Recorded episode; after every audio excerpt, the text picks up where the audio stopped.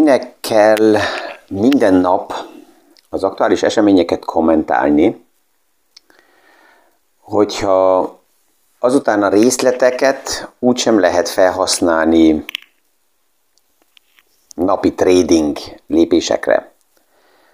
Mi is aktuális pénzpiaci témákról, összefüggésekről beszélgetünk. Gazdaságról érthetően János Zsoltal. Üdvözlünk mindenkit a mai PFS Kávézac podcaston.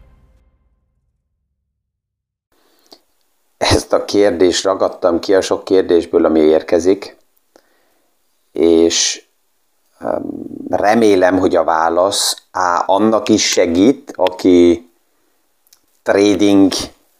rendszerekkel szeretne foglalkozni, és ezért várja innen-onnan a tuti kijelentéseket. És annak is érdekes választ ad, aki nem is foglalkozik ezzel, de, de, de mégis így a, a napi interpretációkat meghallgatja. Legelőször is abból indulok ki, hogyha valaki meghallgatja gyakrabban naponta a podcastot, akkor tartalmilag benne van valamilyen olyan gondolat és ötlet, ami neki hasznos, mert A. nem kényszerítek senkit erre, és B. azért remélem, hogy nem kínzásból hallgatja meg bárki is a podcastot a napi eseményeket, híreket, ami vagy nagy erős headline formájába kijön, vagy pici sorok mögötti információk, ezeket legalábbis én azért beszélem meg, próbálom összefüggésbe hozni a mozaikot a nagy úgynevezett big picture szemszögéből, mert akkor, mint, mint A, befektető is, de mind a gazdasági rendszerünknek egy, egy, egy tagja, egy része is, a tendenciákat jobban értem, és nem csak csapong velem, csapognak a hullámok a kis hajóval, és tehetetlenségből ott vagyunk, hanem, hanem, hanem sikerül összefüggéseket is látni, és ebből akár lépéseket is a portfólióba beépíteni. Tehát, hogyha ma valaki azon gondolkozik, hogy belevásároljon a portfóliójába, akkor persze, hogy, hogy a tendenciák, a rövid mozgások a piacba érdekesek lehetnek az, abból a szempontból, hogy lássam, értsem, hogy hova vásárolok be, hol várok még ki, anélkül, hogy nagy timing időzítési témába belemenjek, hanem látok, látok piaci mozgásokat, és ezeket, ezeket próbálom lekövetni. Fordítva, hogyha valaki pénzt akar a befektetésekből kivenni újra, mert szüksége van likviditása, akkor a gazdasági ciklikus hullámok segítenek eldönteni, hogy A. nagyobb a valószínűsége, hogy most jobb kivenni bizonyos iparágakból, ha egyáltalán, akkor melyik iparágból veszek ki, realizálok likviditást, tehát honnan veszem ki. És ide passzol megint Charlie Manganak és Warren Buffettnek a, az egyik idézete, kijelentése, amelyik úgy hangzik, hogy a nagy vagyont nem a vételkor, nem az eladáskor, hanem a gondolkozásból és a kivárásból lehet elérni, ami oda vezet, hogy jobban lehessen dönteni, hogy mikor érdemes venni és mikor érdemes eladni. Vagy melyik vétel volt jó, és ezért érdemes megtartani, vagy melyik vétel volt rossz, és ezért akár érdemes eladni. Tehát újra és újra oda kerülünk vissza, hogy, hogy a, a tőkepiac és a gazdaság ideális esetben nem a rövid kapkodásokról szól, és ide-oda gyorsan próbálni reagálni, hanem nyugodtan figyelni, hogy milyen események történnek. Az, ami a múlt héten foglalkoztatta a piacokat, és annak ellenére, hogy erről nem hallunk sokat, ez ráteszi a, a pecsétet a piaci állapotra, az tovább is azok a tények, hogy hogy alakul a gazdaság állapota, és mennyire sikerül ez az úgynevezett soft landing, tehát kivenni a boom party hangulatot a piacból, és ez ne hajtsa tovább felfele az inflációt, a múlt héten a munka piaci számok jelentek meg, ugye az amerikai piacba. Megint erősebb volt a piac, mert olyan körülbelül 200 ezer új munkahely gyártását, teremtését várta el a piac. Aktuálisan lett 223, tehát 23 ezerre több az amerikai gazdaságban, ami egy egész amerikai gazdaságra nem sok, de mégis azt lehet látni, hogy erősebb. Annak ellenére, hogy főleg a technológiai szektor jelzi, hogy munkahelyeket fog leépíteni, mégis erős a gazdaság. A tech szektor az ugye csak egy pici része az amerikai gazdaságnak, ha megnézzük, akkor nem tesz ez többet ki, mint körülbelül 3%-ot. Tehát, hogyha a tech szektorban vannak leépítések, akkor ez persze egy katasztrófa mindenkinek, aki érintett, tehát hogyha Amazon kijön és azt mondja, hogy 10 ezer munkahelyet leépít, akkor annak az a 10 ezer embernek az biztos, hogy egy katasztrófa, de nem szabad elfelejtsük, hogy Amazon az elmúlt három évben egy ilyen különleges effektus miatt több mint 1,5 millió munkahelyre felhúzta az alkalmazottak számait, vagy a munkahelyek számait, és ezért, hogyha most tízezret ebből kivesz, ez alapjában nem nagy szám. Annak ellenére, hogy erős a munkapiac, és a munkanélküliség nagyon alacsony szinten van, tehát olyan alacsony szinten van az amerikai munkanélküliség ráta, mint amit már az 50-es évek óta nem láttunk. A legtöbb elemző azt várja, hogy ez a munkanélküliségi ráta ilyen alacsony szinten elérte a mélypontot, és most már emelkedni fog. Tehát nagyságrendileg olyan 3,6%-nál van. Ez nagyon-nagyon mély, tehát azt lehet mondani, hogy megvan a full foglalkoztatási szint Amerikában, és emellett azt lehet látni, hogy az üres munkahelyeknek a száma, tehát azok, amelyekre nem találnak pillanatnyilag a munkaerőt, az sokkal magasabb, mint a rendelkezésre álló munka nélkülieknek a száma. Ez normális esetben inkább úgy szokott lenni, hogy a rendelkezésre álló munkahelyek száma az alacsonyabb, mint a munkanélküliek száma. Most ez már a pandémia előtt megfordult, úgy 2019-18-ban, hogy a nyitott munkahelyek száma és a munkanélküliek száma fedezte egymást, és a pandémia után ez pont meg is fordult. Pillanatnyilag a számukból azt lehet látni, hogy körülbelül a dupla akkora a, a nyitott munkahelyek száma, mint a rendelkezésre álló munkaerő száma. És ez, ez tovább is ugye oda vezet, hogy ha több a munkahely, mint a munkaerő, akkor ez növeli a nyomást a bérekre. Mert akkor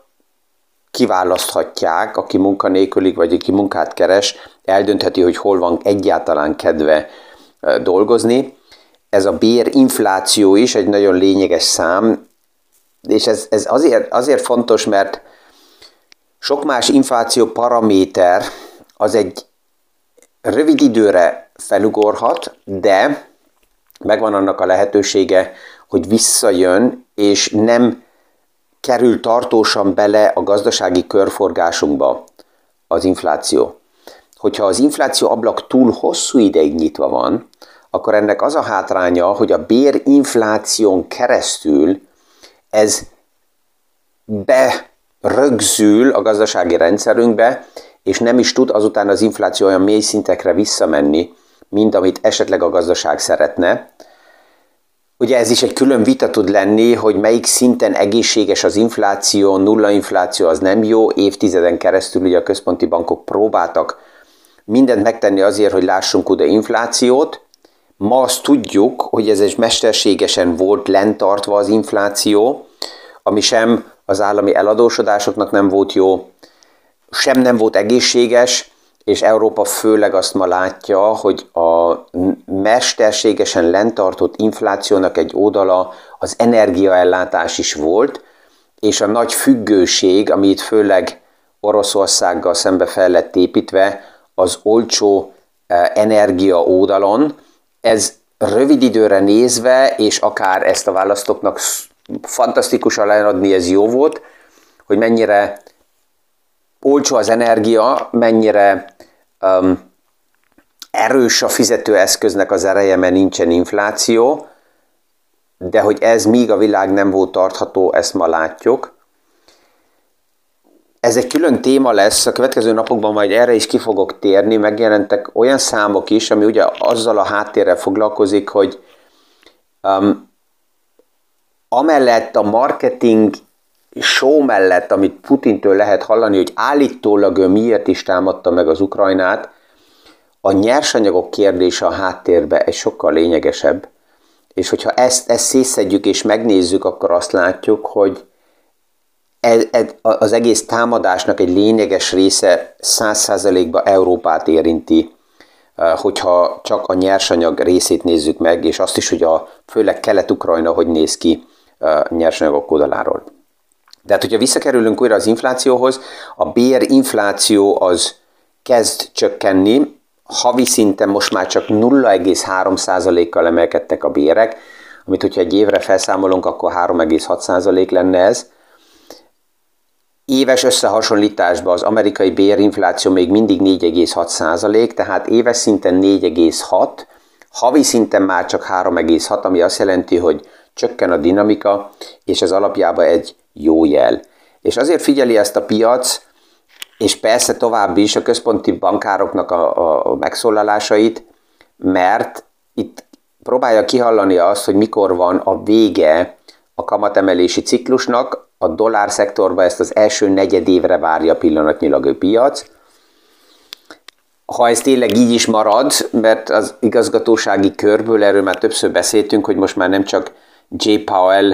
az, akit figyel a piac, ma figyeli különlegesen tizedikén a piac, J. Powell, mert Svédországban van, és ott egy um, speech, egy előadása uh, lesz, amiben persze, hogy abból indul ki a piac, hogy valamit be fog építeni a sorok közé, mint a, nevezzük úgy a róka a tyúkolba, amikor túl jó a hangulat a piacokba, és ott a tyúkok, hogy mondják, kiabálnak, hogy mennyire fantasztikus, mert új tojások, tojásokat tojtak, és, és jó a biznisz, jó a hangulat, és alakul ki a tőzsdén megint egy, egy parti hangulat, akkor jön a Róka Jeremy Paul, és azt mondja, hogy né, lányok, csak csendesen, én nem akarom, hogy parti hangulat legyen itt, és um, ilyen apró megkijelentésekkel tudják visszavenni a piacnak a hangulatát, ezt a tegnap is lehetett látni, uh, azt hiszem, hogy Bastics az egyik igazgató um, egy konferencián fellépett, és azt mondta, hogy igen, lehet látni a kamat emelési ciklusnak a végét, de mi, mint róka, a tyúkolba, nyitottak vagyunk arra, hogy tovább emeljük a kamatot, mint amennyi szükséges lenne. És hát ez persze egy hirtelen forrázó hír a piacra, azt mondják, hogy oké, okay, akkor tényleg ezek komolyak és nem akarják, hogy a pénzügyi kondíciók túl jól legyenek. Európában pedig az Európai Központi Bank azt jelzi, hogy a nyár közepéig, tehát ilyen júli-augusztusig fogja emelni a kamatokat tovább az eurozónába, és akkor egyelőre a végét látja az európai kamatemelési ciklusnak. Ezt is meg fogjuk látni, ezen a héten jönnek um, uh, megint CPI számok, tehát um, um, fogyasztóinfláció számok, ezek is érdekesek lesznek, és pénteken elindul megint egy negyedéves bejelentési ciklus, és ez azért érdekes a januári uh, negyedéves jelentések, mert itt az egész évet most már lehet látni, tehát a negyedik negyedévnek a számait fogjuk látni, és itt egyelőre még a piac vakon repül, mert aktuálisan túl kevés az a jelentés, hogy vállalatok figyelmeztettek volna a piacot, hogy esetleg a forgalmak alacsonyak. Ezt azért is nem kellett megtegyék, mert már a piac elég sok negatív hírt beárazott, és abból indul ki, hogy gyengébb lesz a fogyasztó oldaláról a számok, de mikor jelentés nélkül a piac magától beáraz ennyi negatív hírt, akkor megvan annak az esélye, hogy a számok nem lesznek annyira katasztrofálisak, mint amit a piac beárazott, és ezért um, akár a következő hetekben itt pozitív jeleket is látnánk. Ezt, ezt, ezt fog, biztos, hogy itt meg fogjuk beszélni. Pénteken a bankokkal indulunk el, és a bankok azért érdekesek, mert ugye a bankoknak a számai nem csak a saját számokat mutatják, hanem a hiteleken keresztül. és azon keresztül, hogy a bankok mennyi kockázati tartalékot különítenek el a mérlegbe, ez azt is mutatja, hogy, hogy mi az érzésük, hogy érzik a, az egészségi állapotát a gazdaságnak. A bankok azok szinte olyanok, mint egy lázmérő a gazdasággal szembe, mert ők nagyon közel vannak, belelátnak a mérlegekbe, a hiteleken keresztül finanszíroznak projekteket, látják, hogy mekkora a veszélye annak, hogy esetleg hitelek bedőlnek, vagy nem. Tehát ez ezen a héten így érdekes lesz, majd a hétvége fele ezt kézbe vesszük. Tesla-nál megint megtörtént egy olyan sztori, ami abból a szempontból vicces, és megint mosolyogni tudunk, hogy az EV szektornak, az, az elektromos autóknak a, a szektora problémába került, a nagy hype után, amit láttunk 2020-21-ben, a számok nagyon erősen stagnálnak, főleg a kínai gazdaságban is, és Tesla erre fel az elmúlt napokban 30-40 százalékos árengedélyekkel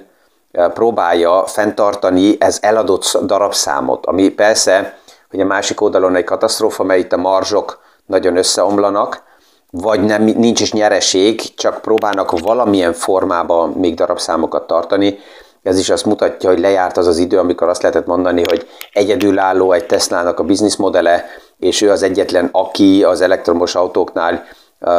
fel tudja építeni a piacot. Rengeteg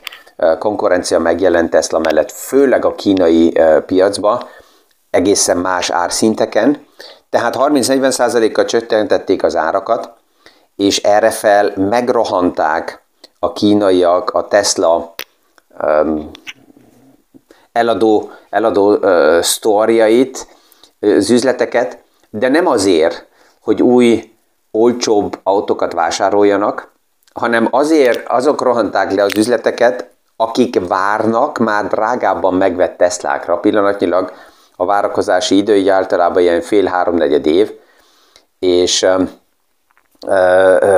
ki kellett fizessék, és most hallották, hogy 30-40 százalékkal akár olcsóbban is meg lehetne venni, és felháborodva támadják a sztorokat, és az asztalra csapnak. Ez még érdekes lesz figyelni, hogy ezzel mi fog történni. De ha már Kínával foglalkozunk, akkor Kínából amellett, hogy a nulla Covid stratégiát megállította Xi Jinping, egy kicsit háttérbe szorul az a hír, hogy a kínai lépések, a kamatcsökkentés, az alacsonyabb infláció, a lépések, hogy az, az ingatlan szektort stabilizálni, ezek, ezek pozitív jeleket mutatnak, és úgy tűnik, hogy Xi Jinping nem csak a nulla Covid stratégiáját állította meg, hanem a kínai állam a technológiai szektornak a, a messz, megszállását is befejezi, és egy jó ideje pozitívek azok a jelek, hogy Kína engedi újra, hogy a technológiai szektor lábra tudjon állni, és fordul inkább újra kifele. Egyetért azzal, hogy akár vállalatok újra a tőzsdére menjenek. Ez még nem jelenti azt, hogy az amerikai piac be fogja engedni, főleg az amerikai felügyelet fogadni fogja a kínai vállalatokat, mert ugye az elmúlt két évben itt nagyon sok kínai vállalat ki lett szorítva az amerikai piactól, az amerikai likviditásból,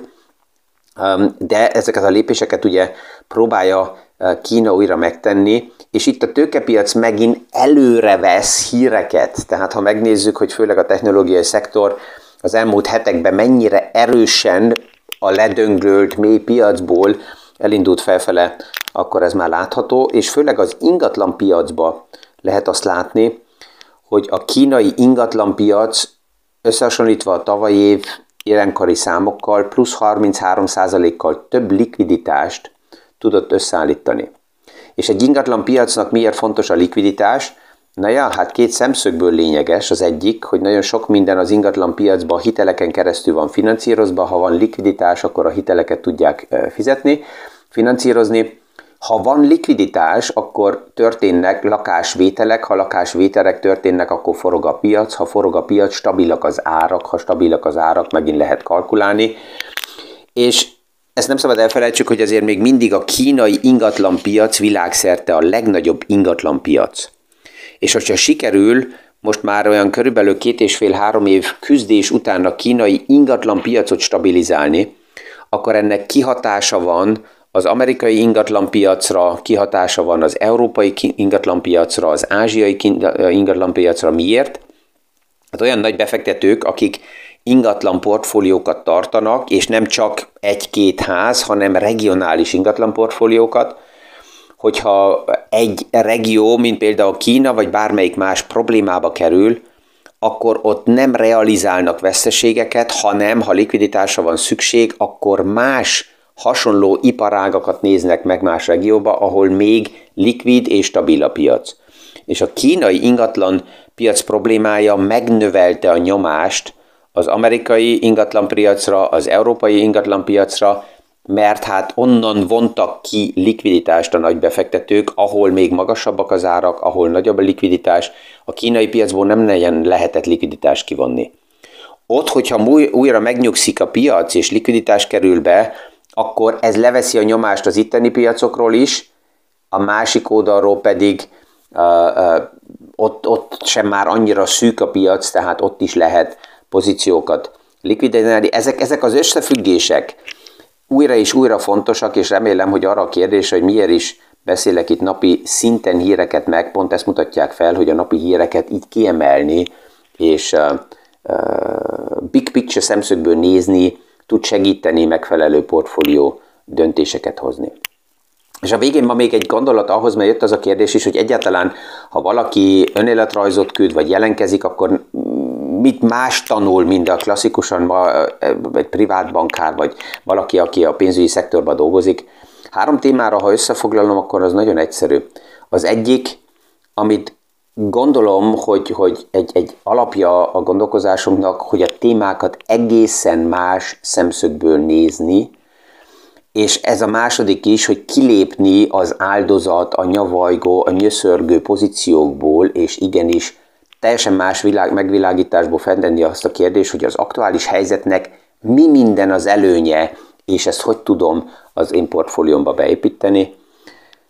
És a harmadik, ami nem eh, lényegtelen, hogy ezeket az ötleteket olyan formába is felépíteni és piacképesé tenni, hogy transzparens elszámolási modellbe az ügyféllel sikeresen tudjunk dolgozni. Ezzel ma is, mint mindig, elbúcsúzok mindenkitől, kellemes napot kívánok, és a viszonhallásra a hónap reggeli PFS Kávécot podcastig.